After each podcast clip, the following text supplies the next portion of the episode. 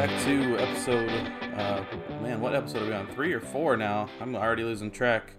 Episode 4. My name is Cole Rast. With me, as always, Manny Dixon. And today we've got a special guest on, Evan Siegel. Evan is part of our staff with the Smoking Cuban. He's been with Manny and I for a long time, actually. I think we are the 3 longest-term members at this point in the staff. So go ahead and say hello to everyone, Evan.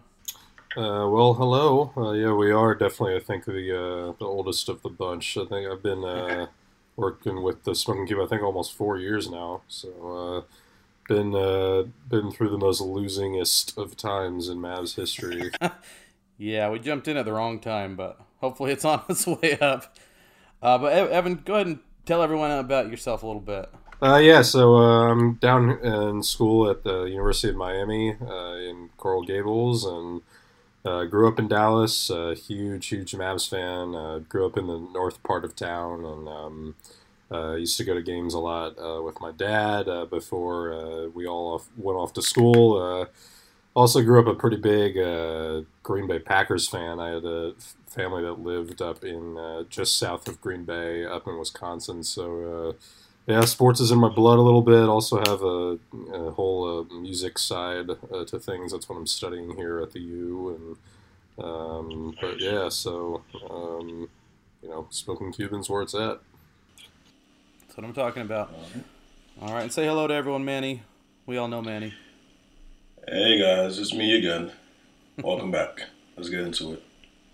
All right, so since the Mavs news is at a kind of an all-time low right now, especially with the way the games have been going over the last week, we decided to do something a little bit different this week, and we're going to essentially redraft the top half of the first round of the 2017 and 2018 NBA drafts.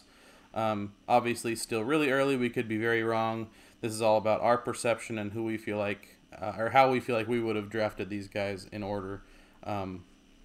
Based on everything. So I figure we can just go through. Everyone can say their top pick, second, and we'll go second pick, third pick, and all the way through. So we'll start with 2017, and I'm going to have Manny go ahead and give us your who's the number one guy from the 2017 draft at this point for you.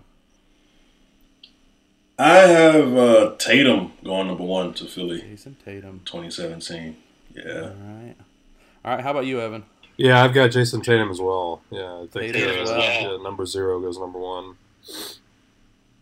All right, so obviously I am the odd man out. That is pretty much how it usually goes. But I have De'Aaron Fox going number 1. Mm. I like Fox. I said before the draft that I thought Fox should have gone number 1, and I still believe that. I don't know that he is the best player of the draft right now, but he is who I think is going to be the best going forward. So that's why I had him at number 1. What's your guys' reason for Tatum? I think in hindsight, it was either Fultz or Tatum. So, in hindsight, knowing what they know about Fultz now, he's not even on the team anymore. And seeing how high a ceiling Tatum has, I'm pretty sure Philly could use a guy like him alongside Embiid and Simmons to carry some of the scoring load. Honestly, if they had him, there wouldn't be a need to go out and get a guy like Jimmy Butler. And I feel like Tatum would have reached his zenith a lot sooner, as opposed to being in Boston where he's being stifled by minutes restrictions because of Gordon Hayward having to be implemented. So I think long term it would have been a better fit for him in Philly. Yeah, when it comes to Tatum, just the length at whatever he is, 6'8", I think, and a little over 200 pounds. It's, he's relatively able against most defenders, even some of the more pesky small defenders across the Eastern Conference. Is just able to get up almost any shot that he wants. We even saw him last night, in a clutch situation against the Kings. The Kings have some pretty stout, athletic, young defenders on their wing. And Tatum, even just there in crunch time right at the end of the game with Kyrie sitting on the bench, was still able to shoot over defenders and, kind of piggybacking off of what Manny said, it would sort of alleviate the need to go and trade for somebody like Jimmy Butler. And, his ability to score from all parts of the floor. And, again, that defensive frame at 6'8", I like a little too much to pass up on. But, again, it's kind of hard to go wrong at this high in the draft. You know, I mean, Fox, Mitchell, all those guys are really, really good. A lot of good guys at the top, yeah. All right, well, let's go into number two, Evan. Who do you have at number two? Number two, I have D. Mitch. I got Donovan Mitchell, the Louisville star, number two. You know, I was just taken away at just or blown away rather at how he basically turned that entire franchise around. I mean, you know, when they had that mass exodus in free agency, you know, George Hill left, among other guys, and you know, I sort of assumed, I think many assumed that they would be taking a bit of a step back, and that it would be you know, a couple years before Donovan Mitchell became. You know, much. You know, we sort of saw him at Louisville as sort of this do-it-all guy, and you know, maybe he's never going to be the best player on a championship team, but he's sort of a fan favorite type of guy. That's not what he was at all. I mean, he just came in and knocked everybody's socks off right away. Right. So I've got Donovan Mitchell too. It was a very, very close decision between him and De'Aaron Fox, but I just barely give D. Mitch the nod. Yeah, I've got Spida at two as well. He's been. Yeah, like I mean, everything you said is exactly right. He's been unbelievable. He's a great player. He really fixed Utah in a hurry when they were pretty desperate for something good.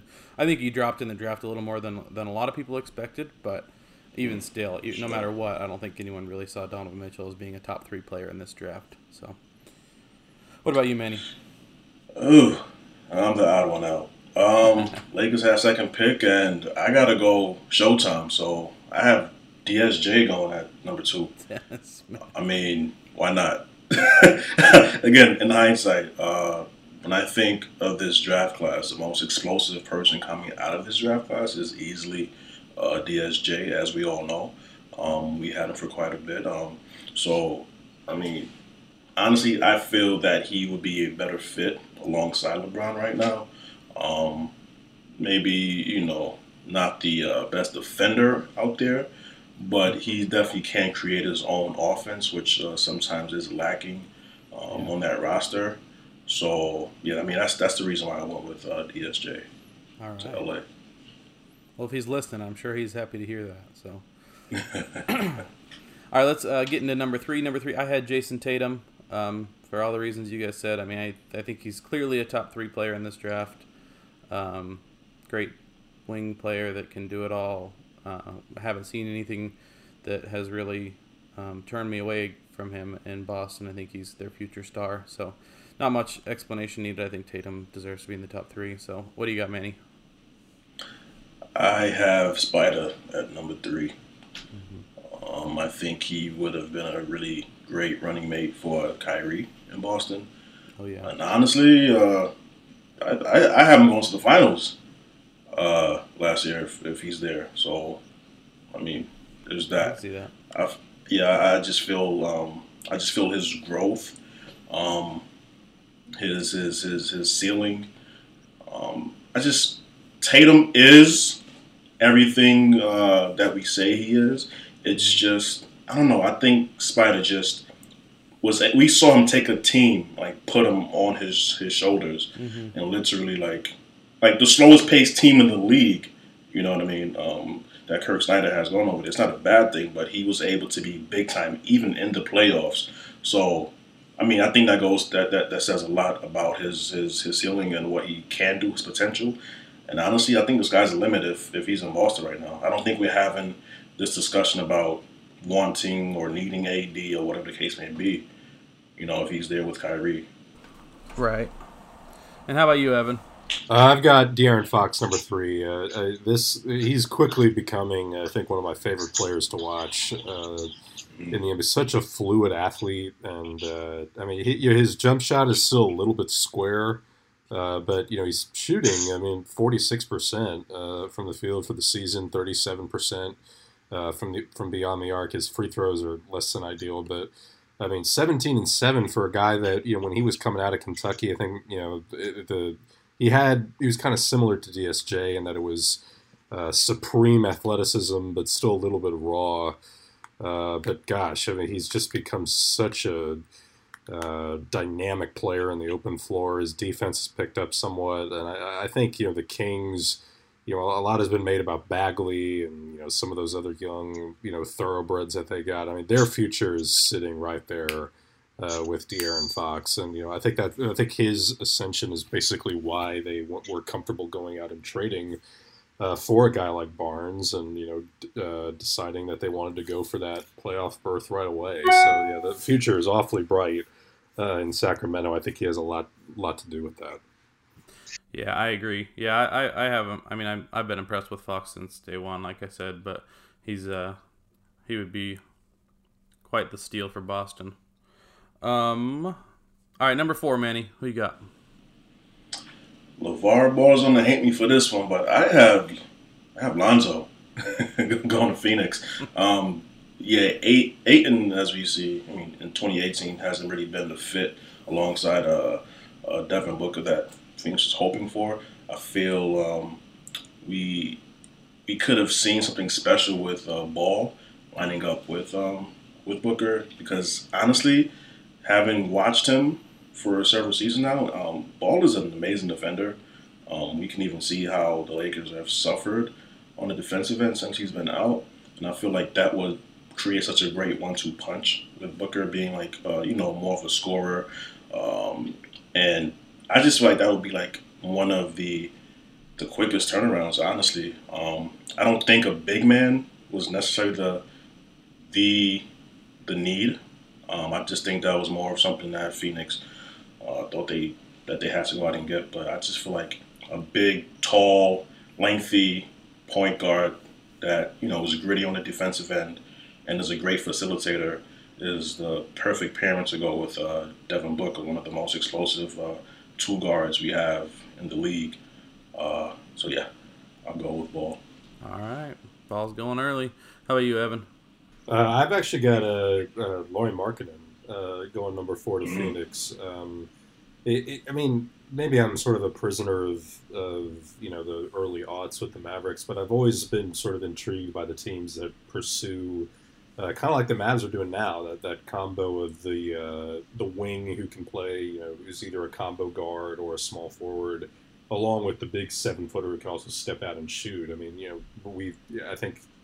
it sort of makes me smile envisioning scenarios where Devin Booker is pushing it in transition and he can find Markkanen for a trail 3-pointer. I mean, Markkanen was just scorching hot right when he came in for the Bulls. I mean, he's cooled off a little bit, but I think that the whole thing with Fred Hoiberg, that transition and just being so devoid of talent elsewhere on that roster has hurt them. So, if you put a pretty talented scorer, as Manny was saying, and Devin Booker next to him, I like where that goes going forward between Markkanen and Booker. Right. Yeah, I agree. I have Markkanen as well. Yeah, I mean, not only that, but that also gives them, the big that they wanted that can play next to those guys and can do it all. That sets up a completely different draft in 2018 for them if that one hits. So changes things up a little bit. I don't think Jackson was a terrible choice. He obviously hasn't done great yet. He hasn't really proven what he looked like in college.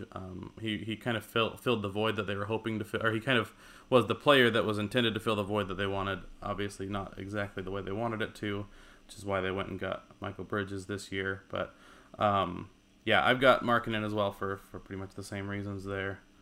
All right, number 5, going to Sacramento. Who you got, Evan?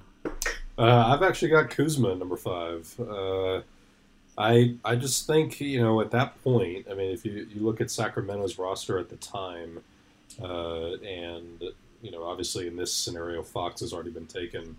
I mean, the point guards the rest of the way in the early portions of this draft are not too great. I mean, Dennis Smith, sure, they probably could have taken him maybe at that spot, but I think Kyle Kuzma, we've seen, even though he's not having the greatest year ever as a shooter, he's still a very confident and can be a pretty lethal outside shooter. The frame he's got at 6'7" can bother opposing wings defensively, and he can really score from various parts of the floor. And while he may never quite bud into like a true quote-unquote star, you know, if he really has his own team as he would in this scenario with the Kings, I mean, there's nothing stopping him from going, you know, from averaging 20 and 6, you know, every night. So I think the Kings would be getting themselves a pretty, you know, pretty solid player to build around, or at least build with at number 5.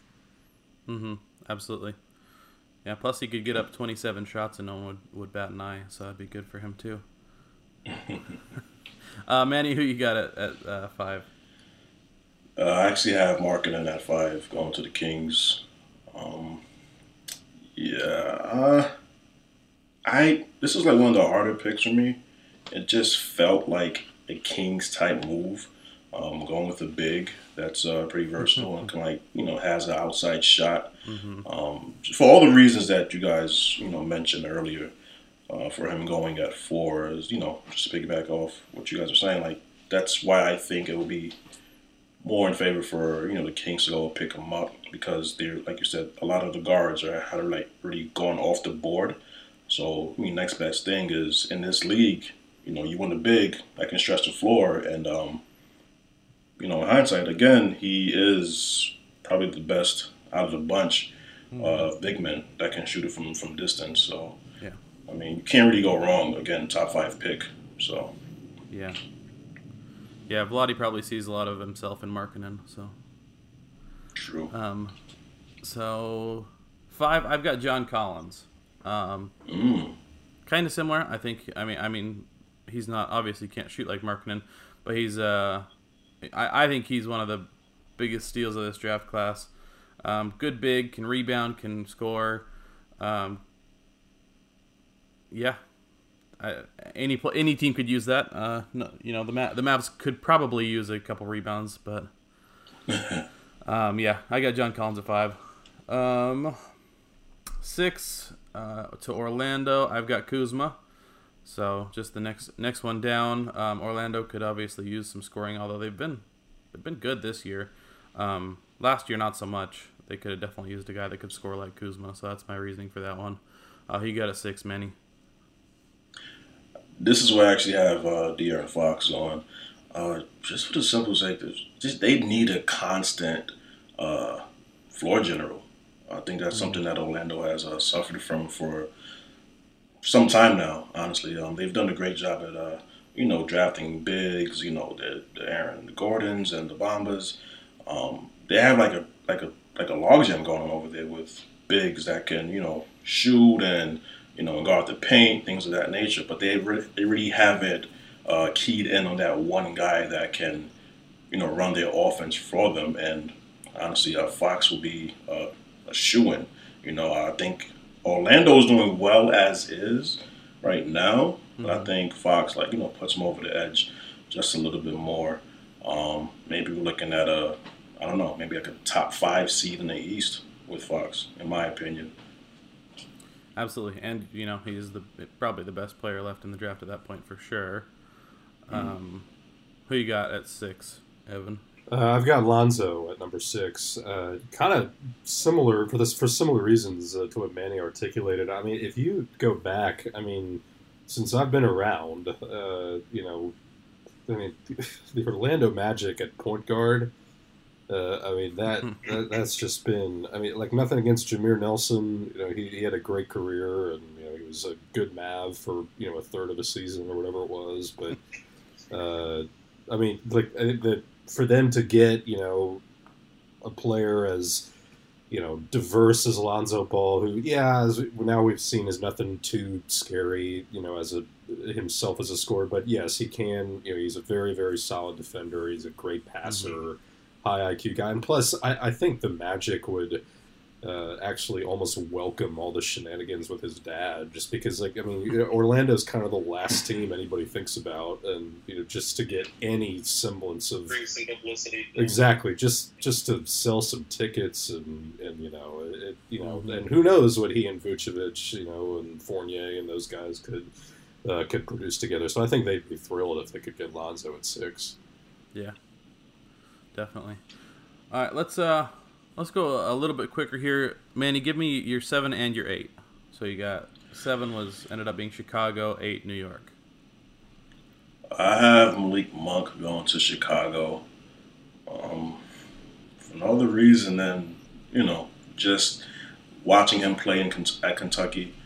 He's like a pretty versatile wing there, and I just feel like they needed to add more depth to the team and to add more scoring, more quickness, somebody that can create their own shots. With, you know, Markkanen off the board already, I mean, that's the next best player in my opinion. Number 8, going to the Knicks. I hate to say it, but I have Fultz because it just feels like a Knicks move.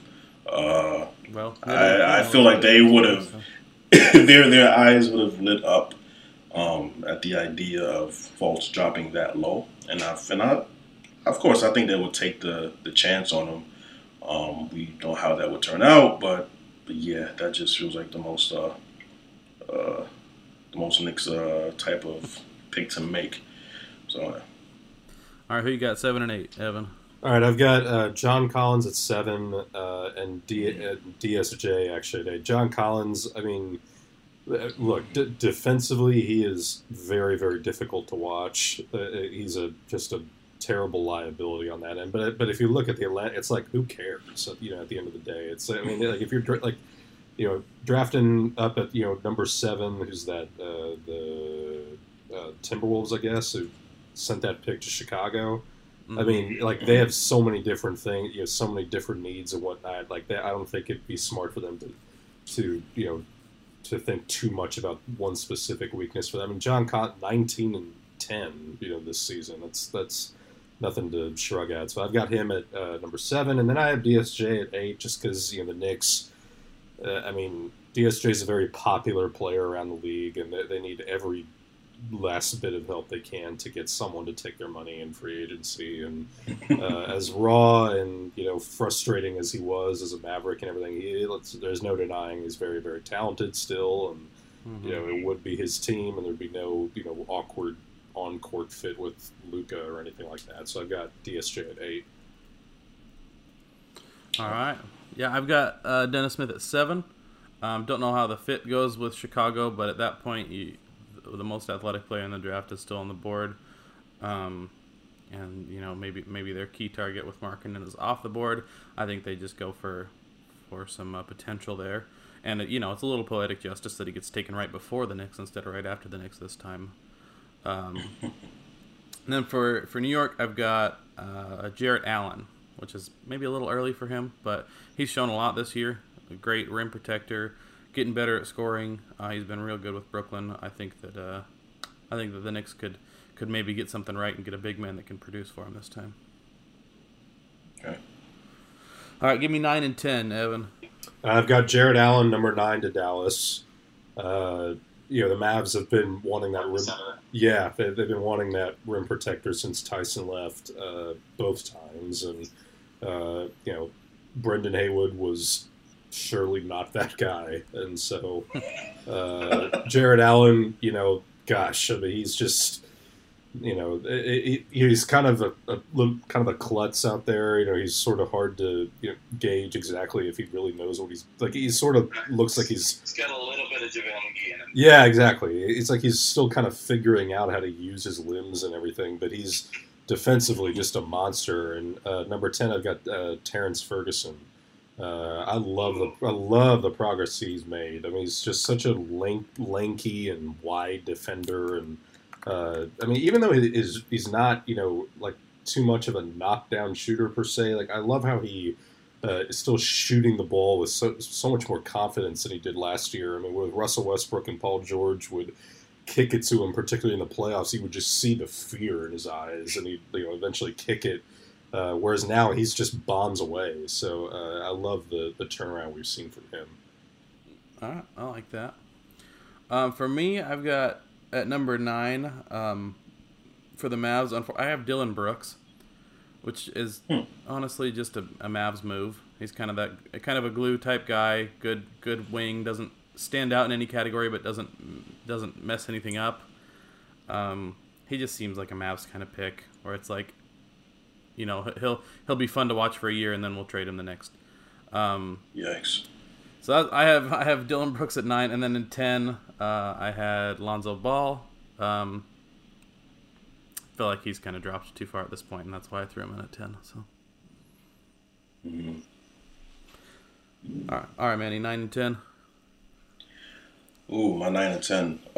My 9 is the guy I wanted the Mavs to pick, Luke Kennard. I feel even more so now. He would be a perfect running mate to go alongside Luka. Not, we don't need him much for his offense, but his defense. I don't think anyone needs him for his offense. Yeah, that's all we really need. I think he'll be a perfect fit.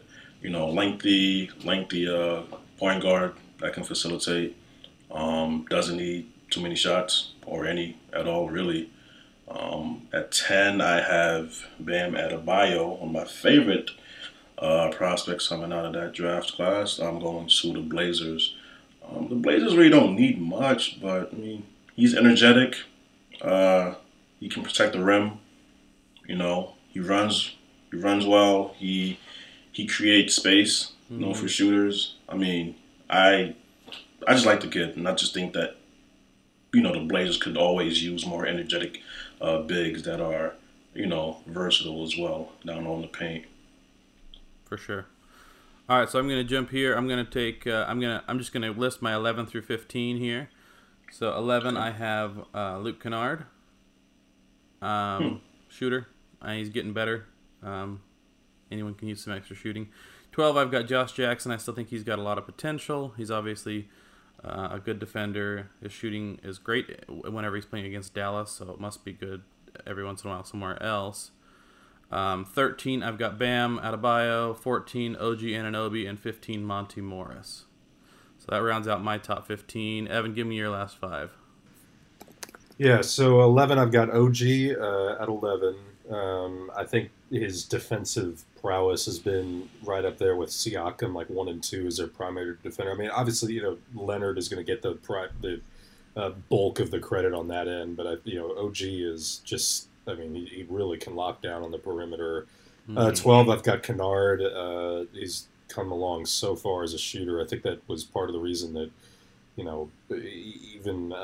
Detroit's shooting has really picked up in recent weeks, and even though Ellington just got there, Kennard is developing really nicely. Bam Adebayo at 13, a kind of similar player to Anunoby.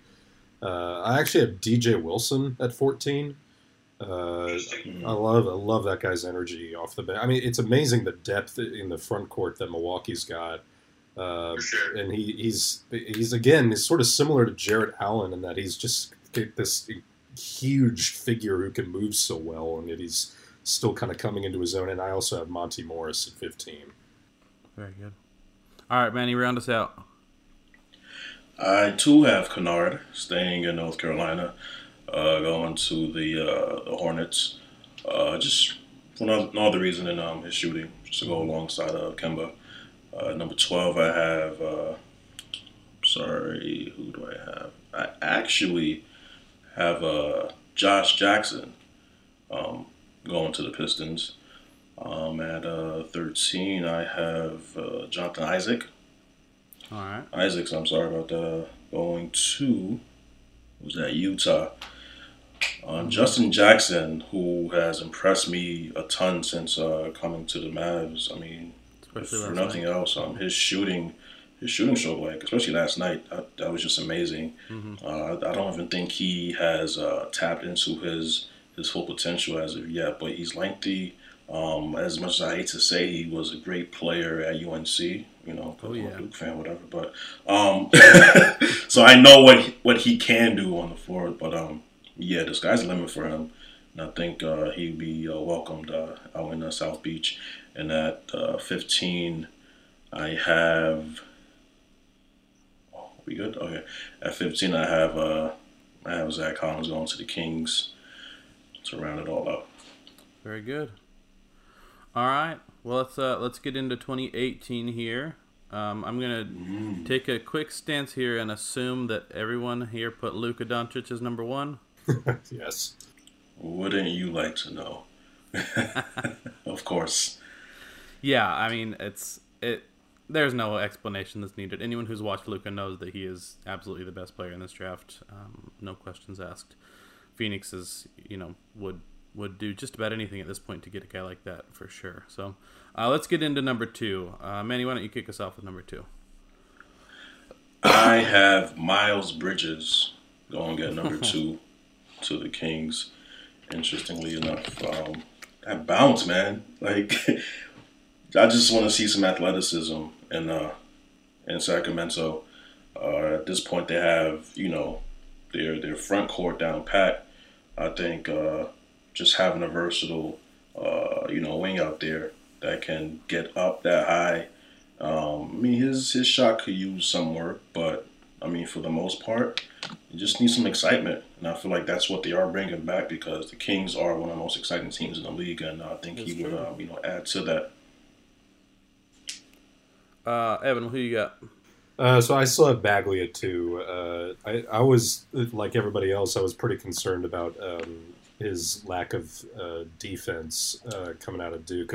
And while he's been far from, you know, a shutdown defender or anything like that, he's been a little better, I think, than people expected on that end. Mm-hmm. You know, we've seen examples where he's been able to switch and sort of sit down on the perimeter, and not necessarily. I mean, he still gets beat from time to time, but he can sort of hold his own there. And they've been able to kind of relegate Cauley-Stein to just more, you know, just sit in the paint and gobble up rebounds type of role. And if he could do that and still give you 14 points a game at only 19 years old, I think he turns 20 next week. I think the Kings are. I mean, obviously, you know, in this, you know, they obviously would have, you know, been thrilled to get Luka, given what we've seen. But I think they have every reason to be happy with Bagley. You know, he's been, you know, he's got a really, really bright. I mean, he's pretty polished already for a kid who's, you know, no older than he is. So I'll give them that Bagley too. Yeah, I've got Bagley as well for everything you said. He's and I actually had Bagley as my. I think I had him at number two going into this draft. I thought that he was going to be great. I thought that a lot of people were overlooking him, but I was happy to see the Kings take him early, and I think he's shown that he's worthy of that. And I do think he is the second best player in this draft so far, and that's my opinion there. But number three, who you got, Evan? I've got Aiden at three. I mean, you guys know from our, you know, texting conversations and whatnot, I've never been too high on DeAndre Ayton. I think he sort of is just kind of lazy, for lack of a better word, out there. I mean, he sort of reminds me of Dwight Howard a little bit. Just so much physical gifts. Just, you know, I mean, kind of lumbers up and down the court. Not too interested on the defensive end, but. When he can still go up and get that sort of highlight, you know, epic block and whatnot. So just that alone makes me sort of turned off by him just a little bit. But at the same time, I mean, 16 and 10 is still 16 and 10, and you know, I mean, who's he going? I guess this would be to either Atlanta or Dallas for that matter. But you know, either team could use a, you know, a center with his ability. I mean, at Arizona, we saw him. We didn't really see him come off of screens too much, which was something that, you know, he's going to have to learn to do in the NBA. And, you know, in Phoenix, he's slowly been able to acclimate to that a little bit more, even though it doesn't seem that Igor Kokoskov has too much of an idea what he's doing. But slowly that's materializing with him in the pick and roll with Devin Booker. Yeah. Yeah, I think DeAndre Ayton has been good. I don't think he'll go down as a bust by any means. I think that people will understand that he was a reasonable first pick overall. I've got Jaren Jackson at number three. I'll be very honest. I was very wrong on Jaren Jackson. Thought that he was going to be a bit of a bust. I didn't see the potential that he has shown. So I'll eat my words and I'll take Jaren Jackson at number three. Who you got, Manny? I mean, if you can't get 1A, might as well get 1B. The kid is big time. I'm going Trae Young to Dallas. 1Z, you mean? I got you.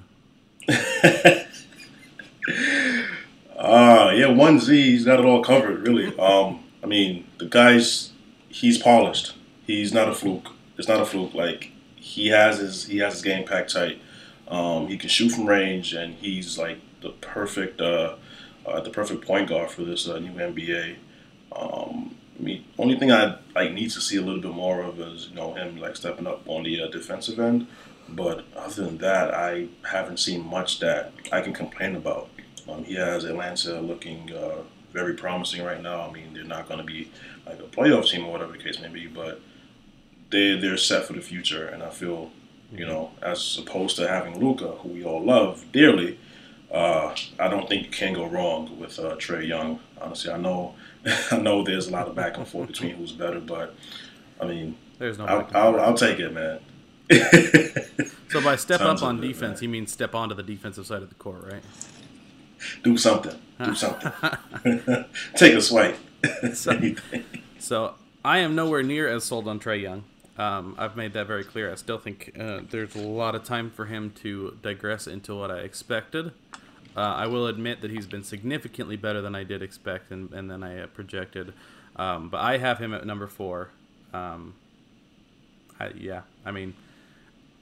Seeing what we've seen from him, he carries a whole lot of potential, and that's enough to get him into the top, or to keep him in the top 5, and I have him at 4. So, who you got at number 4, Evan? I've also got Trae Young. I don't think that he's really ever going to be. I mean, to me, like his absolute ceiling is Isaiah Thomas.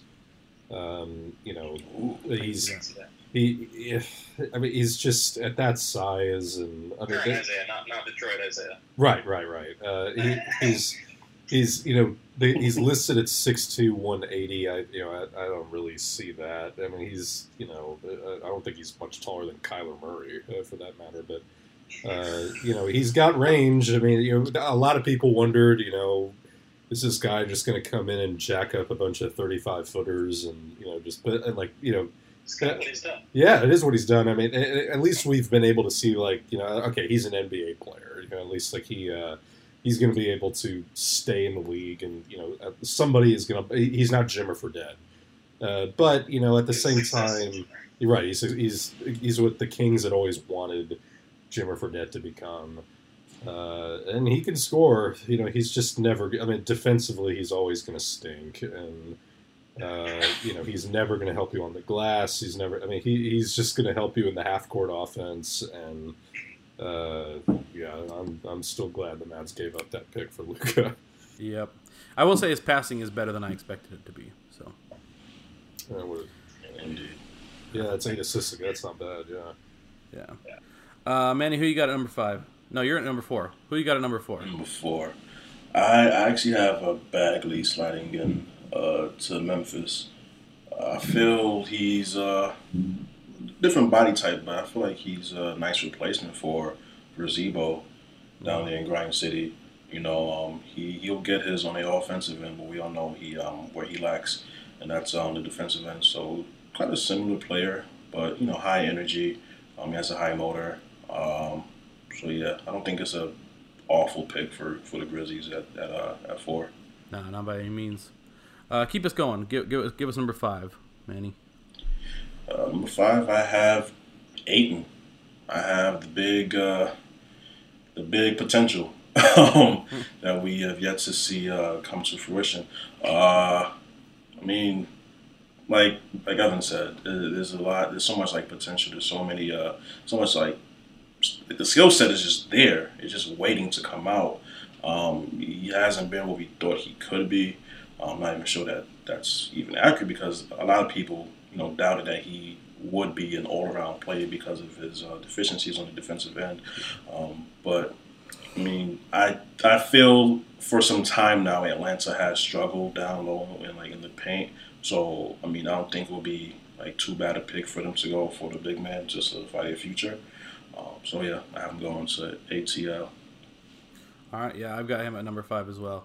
Same reason. I do think he's come out more or better than I expected. I think he was. I thought that he was expected to be a little more of a project going forward, but his numbers look good as far as a number 1 pick goes in past drafts. He would be kind of right up the alley of pretty successful. It's just a matter of he was picked in the wrong draft. Who you got at number 5, Evan? I've got Jaren Jackson Jr. at number 5. His biggest knock in school was foul trouble, and I sort of thought that that was more or less kind of the more coachable variety of deficiencies to have coming out of school. I mean, he can put it on the floor. You know, his handle's a little suspect. He's got a little bit of Wiggins in him in that regard. But all in all, I think he can sort of be a more durable and sort of more consistent Serge Ibaka if things break his way. You know, he's sort of more of a streaky shooter than Ibaka, who's more of just like a consistent, you know, nothing special, but can just knock down a mid-range jumper and a three here and there. So, you know, he was in, I think, the 98th percentile, you know, generating something like more than 1 point per every possession when he was at Michigan State. So offensively, he's extremely efficient. Defensively, you know, in Memphis, you know, I think he's been able to sort of have more easy assignments because Conley, even at this stage in his career, is still taking the harder assignments along with Kyle Anderson. So that's going to be the next step for him, I think. But at 5, I think that's good value. To get somebody with his defensive potential and other things he can still do efficiently on offense. For sure. All right, we're running low on time. Give us 6 and 7, Evan. Okay, I've got Shai Gilgeous-Alexander at number 6 and Wendell Carter Jr. at number 7. I think Shai, I mean, people sort of discount his presence on the Clippers as just the eventual trade chip. You know, like Jerry West seems to use everybody as eventually being I think, you know, he might be a long-term piece there. And then Wendell Carter Jr., I mean, we heard what Rick Carlisle said, you know, that the Mavs would have drafted him at number 5, had they stayed put and not traded up to get Doncic. I don't know if he's ever going to be any. He's sort of one of those guys. There's always like one or two guys in the top 10 that's, you know, not a bust, but is not really what you were hoping he was going to be either.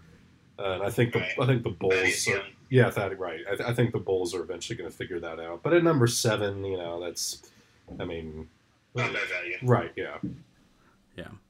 I've got Shai Gilgeous-Alexander at 6 as well. I think he's I agree. I think he's going to be a future piece of that team, going to be a great player. He's already shown that he can be a great player. 7, I've got Kevin Knox. I think that he's just starting to scratch the surface of what he can be. I really think he's going to be a great player. So I've got him at 7. Manny, who you got, 6 and 7? I actually have Jaren Jackson at 6. Like you, I was wrong on him. I'm warming up to him a little bit. He has way more game than I thought he did. Maybe that's, you know, due to my lack of catching Michigan State games. But, I mean, he does have a high ceiling. I do appreciate the fact that he shoots a lot better than I gave him credit for. I'll say that much. At 7, I have Young Bull. I have Sexton going to the Bulls. I mean, can't really go wrong. They have so many needs there. You know, it's like you can't make the wrong pick at all. I know they have Zach LaVine out there. He's coming into his own on the offensive end, as we saw last night against Philly. So he's being able to, you know, find his own shot.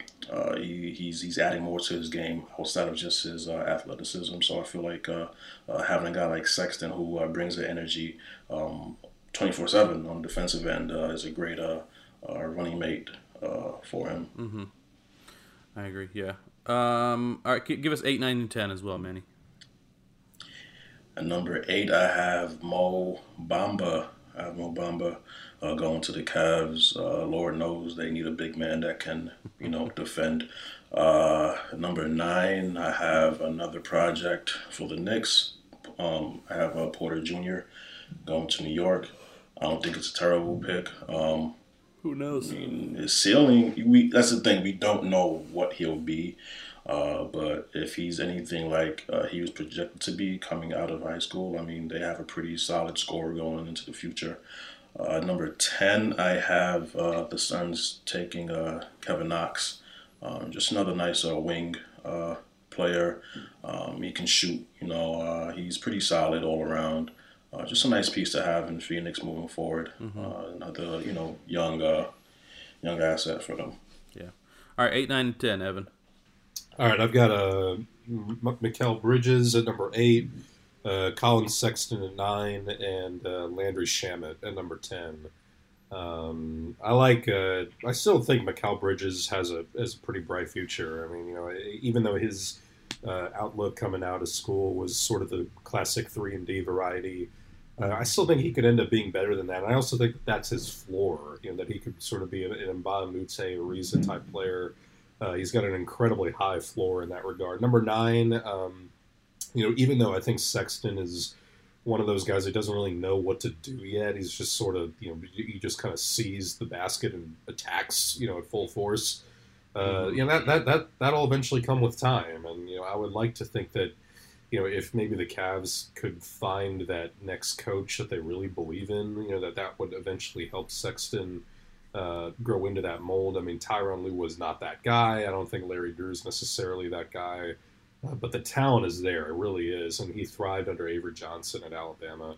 And Landry Shamet, too, at number 10. I mean, you know, I think I couldn't believe that the Clippers were able to steal him away in addition to both of those first-round picks. I mean, you know, a guy who can shoot it as well as he can. He comes off screens incredibly well. I mean, J.J. Redick, I think, really rubbed off on him well in how to just come off a screen and go up with it, you know, right away the way Ray Allen used to do. So, yeah, I've got Shamet at number 10. All right. Yeah, I've got I've got Wendell Carter at 8. I think he's kind of like you said, not sure what he's going to be, but he is he does have potential. He's a good player. He could be a great player. He could be a decent player. I don't think he's ever going to be a bad player, so it's kind of a safer pick. Yeah. 9, I have Landry Shamet. I think he's been a great player. I think he kind of got hidden in Philly, so I'm excited to see him in a new situation. I think he'll be more utilized and more recognized. And then 10, I've got Sexton. I was high on Sexton coming into the draft. I still am pretty high on him. I think he could develop into a great player. I know he has some issues as far as on the court, but I think he can iron those out. I could see him becoming kind of like a John Wall in a way where he's energetic, explosive, successful, but people still kind of look at him like he's not. That's my take on Sexton. I'm just going to keep going. 11, I've got Kevin Huerter. I think he's a great shooter. I think he's just going to get better. He'll be kind of a Kyle Korver type as he goes forward, maybe with even better defense. 12, I've got Mikal Bridges. I'm not high on Bridges. I never have been, but I agree with you, Evan, in the fact that I think that his floor is so high that it would be a shame to have him drop any lower than that. 13, I've got a guy that just destroyed us a couple days ago, Rodion Kurucs. Great shooter, great ball player. He's, you know, he's got everything down. He checks all the boxes. Just a matter of some growth at this point. 14, I've got Mitchell Robinson. I think that at this point, 14, I'm going for potential. He's got a lot of it. He's big. He's quick. He can get off the ground. And then 15, I've got Mo Bamba. I'm not giving up on Bamba yet. I think that he's been put in a tough situation. I think he's still got a lot of good basketball to be played. So, Evan, give me 11 through 15. Okay, at 11, I've got Bamba. I think Orlando, I agree with you, too. I think Orlando was the worst place he could have gone to. I mean, it's just, you know, sitting behind Vucevic and, you know, all this transition. I mean, you know, Orlando's just one of those organizations that clearly doesn't have any semblance of a plan. So I still think he's got an extremely bright future. I've got Kevin Knox at 12. Defensively, he's terrible, but you know, before the Mavs made the deal for Porzingis, so you know, I was kind of interested in, you know, whether or not the Knicks maybe had some buyer's remorse on Nikola Kina and were willing to potentially use Knox as a chip to, you know, maybe move for a guy like Butler or Kemba before free agency, and you know, the Mavs could get in there on a 3-teamer kind of thing. I've got Josh Okogie at 13. As somebody who I think, you know, has stepped in and done a pretty decent job since Jimmy Butler was let out the door. He can sort of drive you crazy because he'll just kind of throw up some bad shots here and there. But if he can sort of be reined in and can just sort of be, you know, can understand that he needs to get the ball over to Karl Anthony Towns and let Jeff Teague, you know, truly run the point, I think he can be pretty effective. I actually have Robert Williams at 14. You know, the guy, he's just a freak. I mean, he can just go up, you know, in between 3 defenders and grab a rebound. I mean, he's not too skilled really in any one area, but he sort of reminds me of the type of guy that you can't really pinpoint the exact reason why, but you just sort of seem to play better when he's on the floor. And, you know, I think Brad Stevens, with all the, you know, even though they've had a nice couple days recently, I think they'd be wise to maybe give him a look and kind of save Horford's legs for the playoffs. And then, yeah, I mean, you guys were talking about potential. I mean, even though we haven't seen him play a minute, I still at number 15 would take a flyer on Michael Porter Jr. You know, we just don't know. I mean, you're just kind of taking a shot in the dark, and you know, the back is obviously an extremely, you know, risky proposition. But I mean, you're talking about what's 15, the Wizards. I mean, you're talking about sending him to a place where they already have, you know, a lot of scoring already in place. He doesn't have to come in and shoulder the load or anything like that right away. So I would just give Michael Porter a chance at 15. Yeah. All right, Manny, real quick, round us out, 11 through 15. All right, 11, I have Wendell. At number 12, I have Mikal Bridges.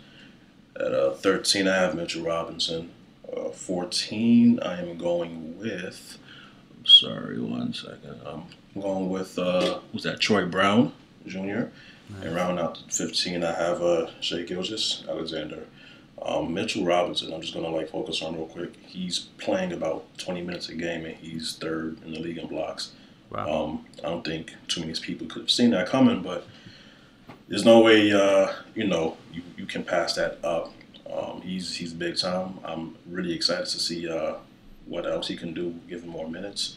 Wendell Carter Jr. Actually, as a Duke fan, I coming into the draft, I had him higher than Bagley. Just watching throughout the season, I just felt he was a more complete package. Being in Chicago isn't really doing much for his growth because, just like Orlando, like Evan said, there's really no clear-cut plan for the future. They're just, winging it right now. I'm not sure how their, player development is out there, but I think his ceiling is way higher than it looks as of now. And, and Shai, that's another player I love. He just reminds me. He's just like a glue guy. He does a little bit of everything. He's going to bring it, for you on the defensive end. He'll find his shot and rhythm. He doesn't need a whole bunch of looks. Troy Brown's doing, a great job out in D.C. Right now. I think he would, fit really well with, fast-paced offense like the Nuggets right now. And Mikal, I just think you can't really go wrong with these Villanova guys. He's well put together. He'll bring it, the defensive end. He's just one of those really good role players that you want to have on your team. So that's my 11 through 15. Definitely. All right, well, there you all have it. We've got our redraft for the top half of the 2017 and 18 drafts. Obviously, those are subject to change as time goes forward, but as of right now, you've got myself, Manny, and Evan's choices for the top 15 players drafted in the 17 and 18 drafts. Thanks for listening, everyone. We really appreciate all those who are listening. Thanks to Evan for coming and joining us today. We like having you on, and it's been nice chatting basketball with both of y'all. So, all right. I'm Cole Rast. We got Manny Dixon, Evan Siegel. Look us up on thesmokingcuban.com, on Twitter at thesmokingcuban. And, all right, have a good weekend, everyone. See ya.